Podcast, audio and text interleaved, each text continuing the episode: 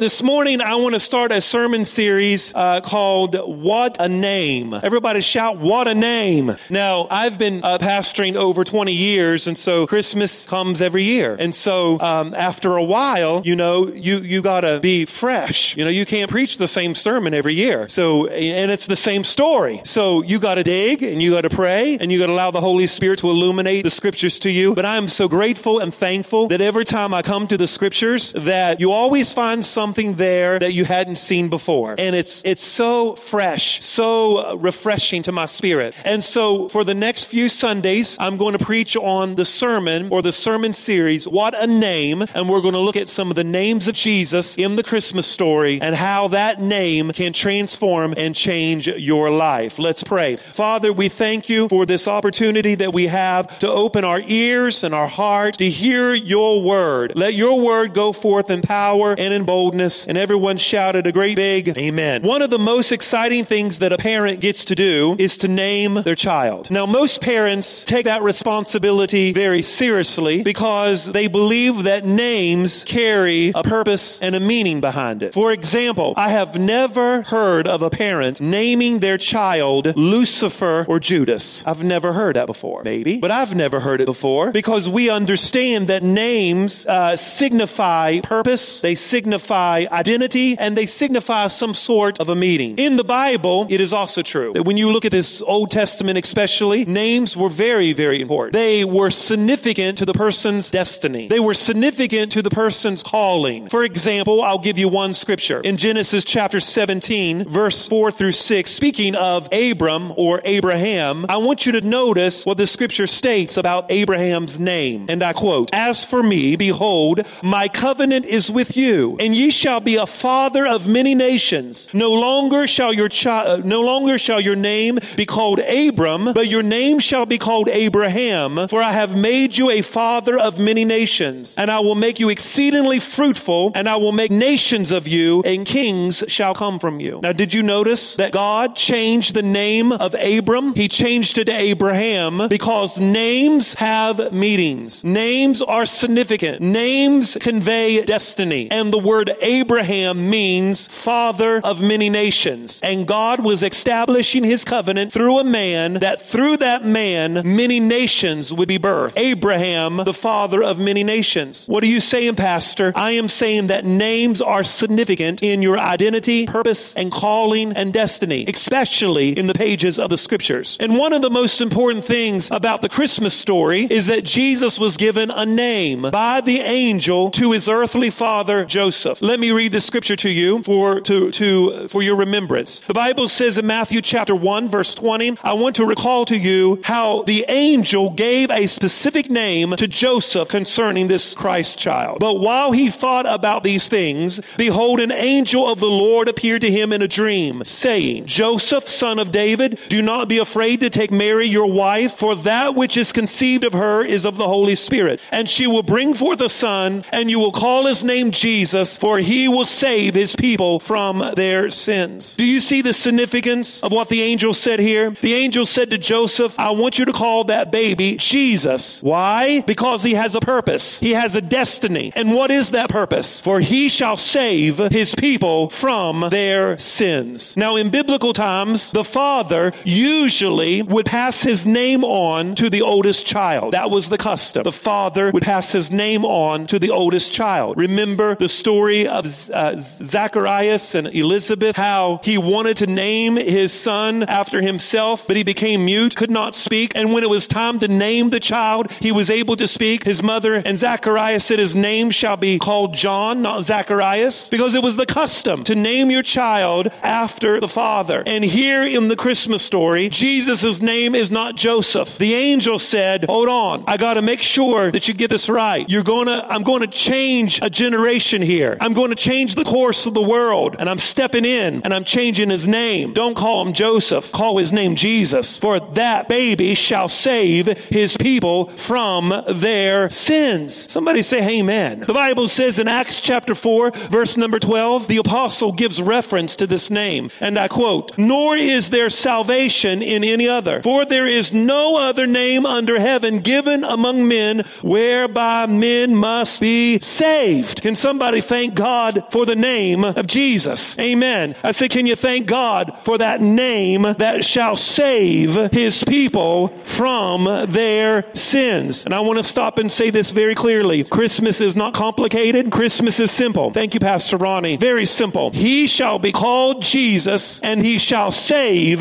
his people from their sins. Christmas is about hope. Christmas is about expectation. Christmas is about redemption. Christmas is about forgiveness. For he shall save his people from their sins. Is there anybody in the building that needs some sins forgiven this morning? Amen. I love that old hymn of the church. We used to sing it years ago, but it was written in the late 1800s, and maybe you can find it in the Rolodex of your mind this morning. It goes like this There is a name I love to hear. I love to sing its worth. It sounds like music in my ear. The sweetest name on earth. Oh, how I love Jesus. Oh, how I love Jesus. Oh, how I love Jesus because he first loved me. It tells me of a Savior's love who died to set me free. It tells me of his precious blood, the sinner's perfect plea. Oh, how I love Jesus. Oh, how I love Jesus. You see, my friends, the angel said to Joseph, his name shall be called Jesus because that child has a purpose. That child has a destiny. He will save his people from their sins. But as a student of the Word of God, I also realize that other names are ascribed to Jesus. Jesus has a plethora of names. If you search through the Bible from the book of Genesis all the way to the book of Revelation, you will soon discover that Jesus has a plethora of names. Now, for the sake of time, I don't have time to preach on all the names of Jesus, but there is an Old Testament prophecy, a Christmas scripture. It's a scripture that you hear of often during the Christmas season, especially during the Advent season, the weeks that's up to Easter, up to Christmas, preparing our heart for the arrival of the Christ child. It's a, it's a, it's a scripture that you hear of often, but this scripture is filled with truth because if you understand the background and you understand the prophecy and the historical setting, then it brings so much more light to what this name truly means. The Bible says in Isaiah chapter 9 verse 6, the prophet Isaiah said, For unto you a child is born, unto us a son is given, and the government shall be upon his shoulders. For his name shall be called Wonderful Counselor, Mighty God, Everlasting Father, and Prince of Peace. Amen. His name shall be called. There's a son given to us, and the prophet said, His name shall be called Wonderful Counselor, Mighty God, Everlasting Father, and Prince of Peace. Now, for the next few weeks, that's what I want to do because I think what a name. What a name this is. If you look at these four names, Wonderful Counselor, Mighty God, Everlasting Father, Prince of Peace, this is the Christmas story. This is the Christmas child. And the prophet said that his name shall be called Wonderful Counselor, Mighty God, Everlasting Father, and Prince of Peace. For the next three Sundays, we're going to go through the pages of the scriptures and we're going to understand what it means that Jesus is the mighty God. What does it mean that Jesus is the eternal Father? And what does it mean that Jesus is the Prince of Peace? And how is this significant to my life? Oh, Jesus is God, but how does that change my life? Jesus is the Prince of Peace, but what does that have to do with me? But I'm glad that you're here because for the next few weeks, we're going to look at what these names mean, and we're also going to look at how it applies to your life and how your life can be changed in this Christmas season as a result of the words of the prophet. Now, my friends, as I was studying this, I noticed something that there is a discussion. A lot of theologians will have disagreement about this particular text. Not a big disagreement, but I think that as a student of the scriptures, I need to inform you what the uh, some of the disagreement is. Some theologians believe that, uh, uh, Sister Faustine, if you could put the scripture back up there, Isaiah 9 6, I want you to look at it. Some people think that there needs to be a comma uh, between wonderful counselor and then, of course, you have mighty God, everlasting Father, and Prince of Peace. But then if you go to the New American Standard Bible, which many people believe is more accurate accurate towards the Greek and the Hebrew. This is how it reads in the New American Standard Bible. For a child will be given to us, a son will be given to you, and the government will rest upon his shoulders, and his name shall be called Wonderful Counselor, comma, Mighty God, Eternal Father, Prince of Peace. So the disagreement is, is that some theologians think that there's not four names, there's five names. Wonderful, comma, Counselor, Mighty God, Everlasting, and Prince of Peace. They believe that wonderful, and then the other side of the fact, the other side of the fence is that some theologians say, no, no, no, no. Wonderful is an adjective that describes this counselor. It's actually wonderful counselor, mighty God, eternal Father, and Prince of Peace. So through my study, my diligent study of the scriptures, I believe that the prophet was actually adding an adjective to the counselor. I believe there's four names. I don't believe that there's a common there to describe wonderful and counselor. But then I want to say this to you. I don't think it really matters because he's still wonderful all by himself and he's still a counselor. Can I hear an amen? So the scripture states that his name shall be called wonderful counselor, mighty God, eternal father and prince of peace. And this morning I want to look at one name in the Christmas story. The prophet said his name shall be called a wonderful counselor. Now when you think of the word wonderful, we throw it around, isn't it? Oh, she's wonderful. He's wonderful. It's wonderful. The food is wonderful. It's kind of like we throw around the word love. I love ice cream, and I really do. And I love this, and I love that. Or this is beautiful. Sometimes we don't know how significant words really are. And this word wonderful is not a wonderful that you would just use in everyday language. The word wonderful, it actually conveys beyond comprehension. It means incomprehensible. It, it, it, it's, it's beyond our understanding. The word counselor is not just like a social worker or a school guidance counselor. The word counselor here is actually means a wise and trusted advisor, or some people would say a ruler, somebody who is wise and trusted who can rule. So in other words, the prophet here is saying that this person, this person that's going to be born is incomprehensible. This person that's going to be born is incomprehensible, incomprehensible, excuse me, and he's he's trusted. He, he he's a ruler, but he's wise. He's a wise ruler. He's full of wisdom. He's beyond our understanding. And this morning I want to look at four things that this wonderful counselor does for us. Wonderful counselor. What does this wonderful counselor do for us? Number 1, the wonderful counselor, he illuminates our darkness. He illuminates our darkness. Now, I don't know about you, but many years ago, I think it was in 2013, I was praying with Annie Baxter, the old church, and as I was praying and pouring my heart out to God, the Holy Spirit said to me, I want you to go to counseling. And uh, of course, I was offended that the Holy Spirit would ask me to go to counseling because I grew up in old school and I just thought you needed to pray through everything. But I soon realized that when I started to go to counseling, I started to uncover the hurts in my life that I've covered up all my life, all the issues of when I was a child and things that had happened. And, um, uh, you know, maybe it wasn't bad according to your definition, but just hurts that I've covered up coming from some dysfunction. And all of us, if we're truthful, we have some dysfunction in our life. And sometimes we live out of our insecurities and we don't know how to deal with the issues of our life. And instead of us building bridges, we build walls in our life. And I built, I built walls in my life and, and I was hurt as a child. And, and, and, and so, uh, so I went to a counselor. And when I first went, I went to an Assemblies of God counselor and I just cried and cried, uh, talking about my childhood and, and, and, and certain things and how hard it was and etc. And I'm not here to glorify and, and say, look at me. That's not what my purpose. But the Holy Spirit did something in my life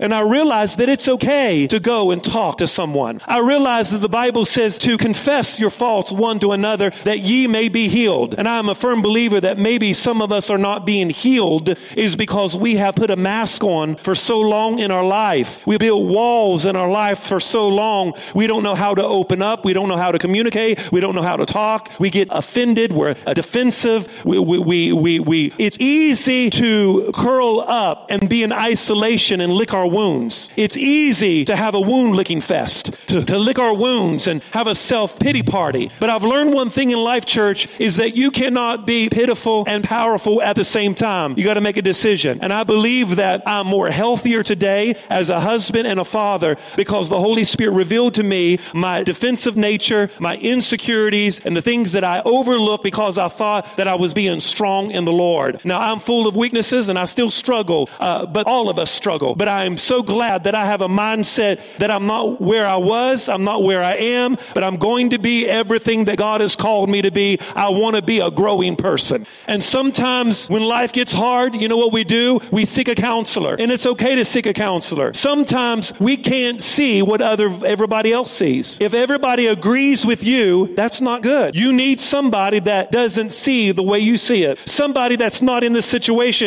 And that's why we pay a counselor, isn't it? We pay a counselor to tell us something that we're afraid to admit or that we can't see ourselves. You see, this scripture in Isaiah chapter 9, that his name shall be called Wonderful Counselor, Mighty God, that scripture was 800 years before the birth of Christ. Now I want you to understand something, and I don't want you to lose me. The reason that scripture was written was because Judah, which is God's people, they were living in darkness, they were living in gloom, and they were depressed and in distress. Do you know why? Because the Assyrians, the, the enemy of the people of God, was coming in to invade them, and they had no hope. They were hopeless. They, they, they were depressed. They were in darkness, and they needed help. And guess what the writer said? Isaiah was writing during the darkest time of God's people. There was like a dark cloud over God's people. And Isaiah, who felt inspired by the Holy Spirit, penned these words. He said, For us a child is born, unto us a child is given. His name shall be called Wonderful Counselor, Mighty God, Eternal Father, and Prince of Peace. He said, The government shall be upon his shoulders. In other words, the prophet said, Listen, I know it's dark. I know it's gloomy. I know that you are in distress because of the enemy, but your problems will not be satisfied or fixed because of your military strength. Your problem will only be fixed when you fix your eyes upon this child. This child is wonderful. This child is the eternal father. This child is the prince of peace. He was prophetically speaking of the birth of Christ. I want you to see the whole scripture here. I want you to see it. Nevertheless, look at this. Nevertheless, the time of darkness and despair will not go on forever. Do you see that? The prophet said the time of darkness and despair, it's not going to last forever. Look at verse 2. He says, The people that walk in darkness, you're going to eventually see a great light. For those who live in a land of deep darkness, a great light will begin to shine. You will enlarge the nation of Israel, and its people will rejoice. They will rejoice before you as a people rejoice at the harvest. Look at verse 4.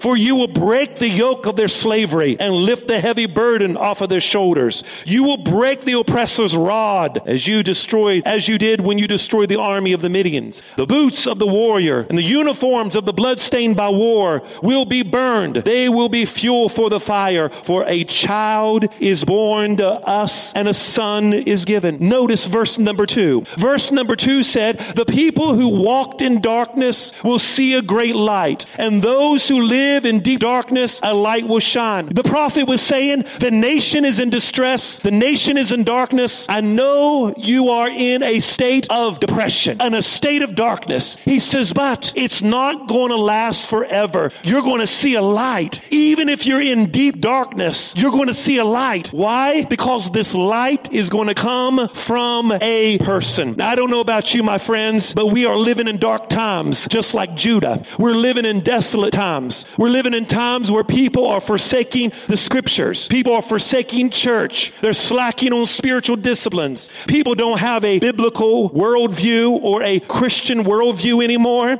We're more humanistic about our thinking nowadays. We certainly do live in humanistic times. If you are a conservative Christian, you are now attacked. You're now on the off. You're on the other side of the tracks, so to speak. Now it's time for us to know that even though we live in dark and perilous times, there is a light that's going to shine and is shining, and his name is Jesus. The Bible says in John chapter 8, verse 12, Jesus spoke to them and said, I am the light of the world, and if you follow me, you won't have to walk in darkness because you'll have the light that leads to life. My friends, isn't that what the Bible says in Second Corinthians chapter 4, verse 4? The Bible says, Satan, who is the God of this world, has blinded the minds of those who don't believe. They are unable to see the glorious light of the gospel or the good news. They don't understand the message of the glory of Christ Christ, who is the exact likeness of God. Do you see that scripture? This is the culture that you and I are living in. The God of this world, Satan, has blinded the hearts of those that don't believe and they do not see the light of the gospel. And that is why we are celebrating Christmas because Christmas reminds to, reminds us that no matter how dark it is, no matter how cold it is, no matter how deep the darkness may be, there is always light and that light is Christ. Somebody say amen. David said, yea, though I walk through the valley of the shadow of death, I will fear no evil for thy, for thy, for you are with me. How do you have a shadow in a valley of death? You have a shadow in the valley when there's light in the proximity of the valley. I'm telling you, it may be dark, but it's not completely dark. It may be bad, but it's not completely bad. Can I hear an amen? Things may be going downhill, but it's not completely going downhill because as long as the church of Jesus Christ is here, then the church of Jesus Christ is the light to a broke, broken and hurting world. So I would say to you, my friends, lift up your voice and lift up your hands and celebrate Christmas today because it is, it is the gospel to the world for he shall save his people from their sins.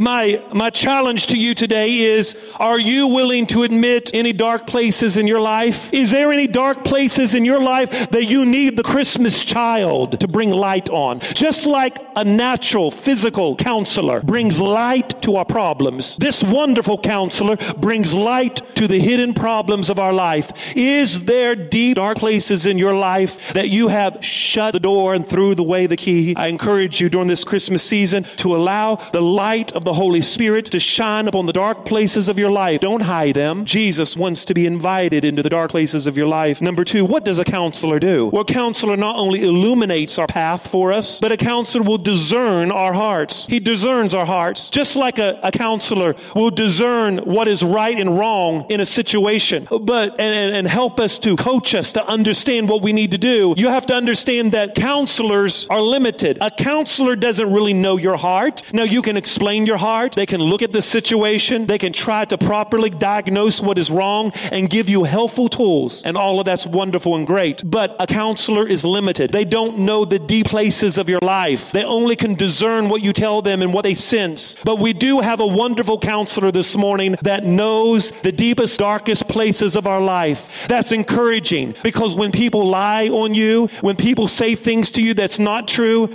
you can understand something. If they don't know me personally, I'm not going to take it personally. You see, don't get offended over everything because there's only one that sits high and looks low, and his name is Jesus, and he understands the deepest, darkest places of our lives. I'm telling you today, church, he knows. He sees. He sees every problem. He sees every angle. He sees every behavior. He sees every motive, and he still loves us anyway, even though he knows all about it. Have you ever told a trusted friend some of your faults and failures? And what did they do? Some people just back away because they look at you differently. But this wonderful counselor doesn't look at you differently because he knows it all anyway. He knows your behavior. He knows your motive. The Bible says in Proverbs 5 and verse 21, for the Lord clearly sees what a man does, examining every path he takes. The Bible says in Jeremiah 17 verse 10, but I, the Lord, search the hearts, examine the secret motives, and I give the people their due rewards according to their actions deserved. The Bible says in Psalm chapter 139 verse 23, the psalmist David said it like this, search me, O God, and know my heart.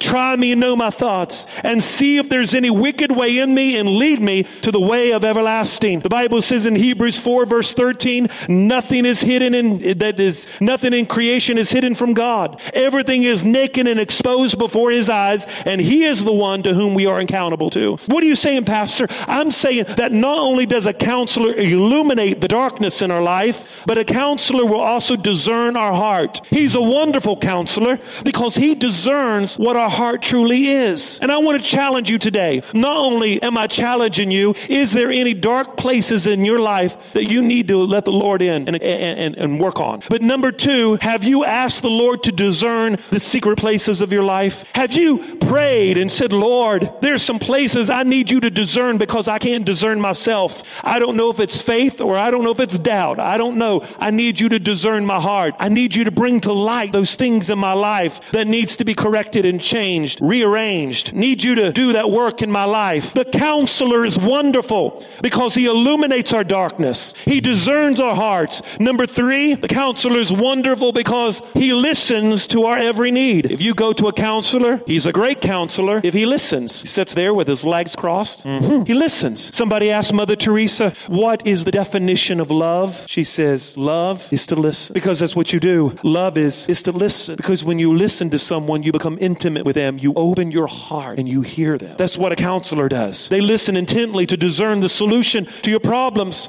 But we have a wonderful counselor that he always listens. He's never distracted. The Bible says in Psalm 34 verse 15, the eyes of the Lord are upon the righteous and his ears are open to the cry. Is there anybody in the building that's so thankful that we have a wonderful counselor that his ears are always open to our cry? You see, with a counselor here on earth, you got to schedule a meeting and pay them a hundred and some dollars to meet with them. And they're not always open to your cry, but we have a wonderful counselor who you don't have to pay anything. You just go with a broken and contrite heart. And the Bible says the promise is he will always hear you no matter what time of the day or night it may be. And my friends, that's why he's wonderful. Let me ask you and challenge you this. Sometimes when we come to the Lord and we pray to the Lord, we want the Lord to do what we want the Lord to do. But if you're going to listen and if you're going to have the Lord to listen to you, then you need to listen to the Lord because communication is two ways. I want to propose this thought to you. Are you willing to put a yes on the table before you ask him the question? Are you willing to already be submitted when you come to the Lord? Sometimes when we come to the Lord,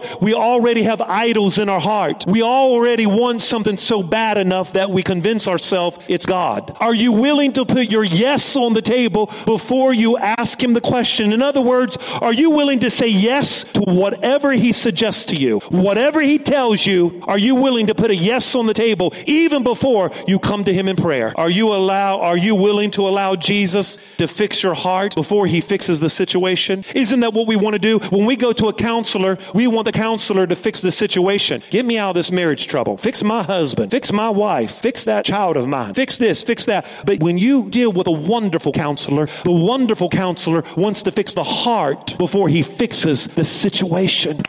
Hallelujah. Is there anybody in the building that can wave your hand and say, I got it, Pastor? Are you willing to allow this counselor to fix the heart before he fixes a situation? Lastly, in closing, this wonderful counselor always speaks the truth. You know, when you're in a counseling room, you expect the counselor to help you, to speak truth to you. And sometimes that truth is difficult to accept, but we know that healing will only occur if we continue to submit to the truth of the counselor. Jesus is called a wonderful counselor counselor. Do you know why he's called a wonderful counselor? He's a wonderful counselor because his truth is always true. His advice is always right. Listen to Pastor Josh as I close. He's a wonderful counselor because his wisdom is always right. His wisdom is always right. It's always correct. You don't ever have to doubt it. You don't have to think about it. You can accept it as true because whatever he tells you, it's always true because he is the truth. His advice is wonderful. His advice is true. Above your parents, he's always right. Above your spouse, he's right. Above the school, he's right. Above society, he's right.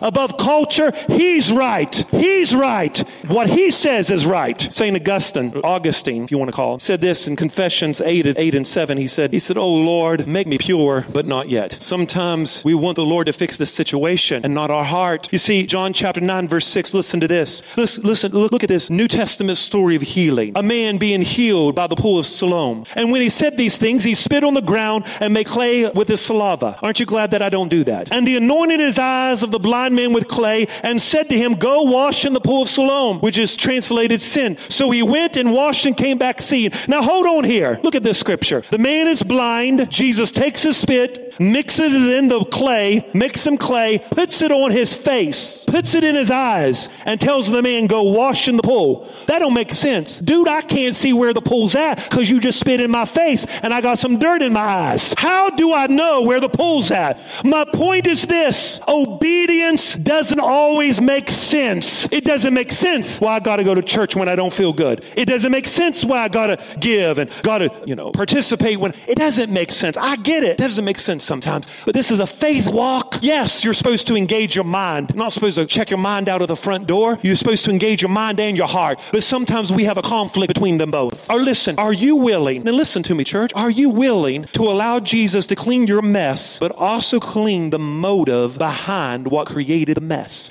He's a wonderful counselor because a wonderful counselor not only cleans the mess, but he cleans the motive that's behind the mess. Not only does he clean the heart, he cleans the situation, but he wants to clean the heart before the situation. He wants to clean the motive before the mess. He's a wonderful counselor. A few years ago, preacher told a story.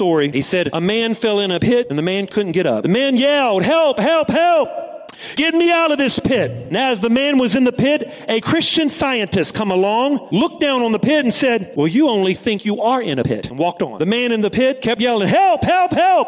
A Pharisee runs by, and a Pharisee looks down in the pit and says, Only bad people fall in the pit, sir. And the Pharisee walks on. A fundamentalist comes along with his Bible, sees the man in the pit, looks at the man and says, You deserve the pit. The man in the pit has said, Help, help, help.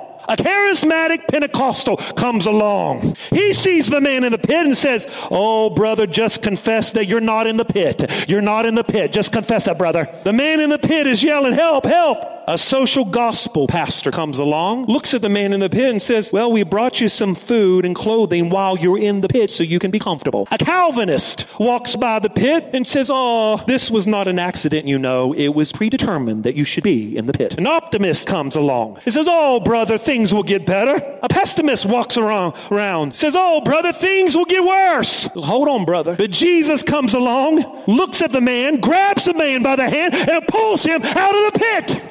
That is why Jesus is wonderful. Can somebody say amen? He's wonderful.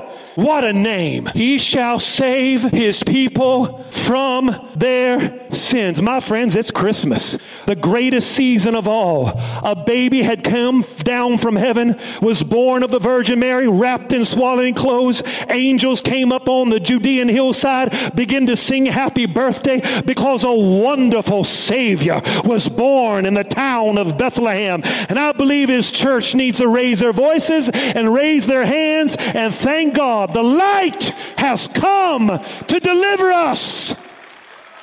Jesus is the Alpha. Jesus is the babe of Bethlehem. He is the Christ and the Creator. He is the door and the day star. He is Emmanuel, exalted one and the everlasting. He is the first fruits of the resurrection. He is our God. He is our guide. He is the good shepherd. He is our hope. He is our help. He is our healer. He is the great I am. He is our inheritance. He is our joy. He is our justifier. He's the King of kings. He's the Lord of lords. He is Lord. He is love. He's light. He's living water. He's a Lamb of God. He's the Messiah. He's the Master. He's the mediator. He's the messenger. He's the man of sorrows. He is Nazarene. He's the new wine, the new covenant. He is Omega. He's the offering of sin. He is the prophet. He's the priest. He's the Passover. He is the quieter of man's storms. He is the redeemer, the refuge, the refiner, the rose of Sharon. He is the Savior. He is the shepherd. He's the suffering servant. He's the Son of God. He is truth. He is the teacher. He is the Lamb of God. He is the vine. He is the sacrifice. He's the serpent lifted on high. He is the way. He's the truth. He's the life. He's the water from the rock. He is the bread of life. Oh, what a name! Oh, what a name! He is a wonderful counselor mighty God, everlasting Father, and the Prince of Peace.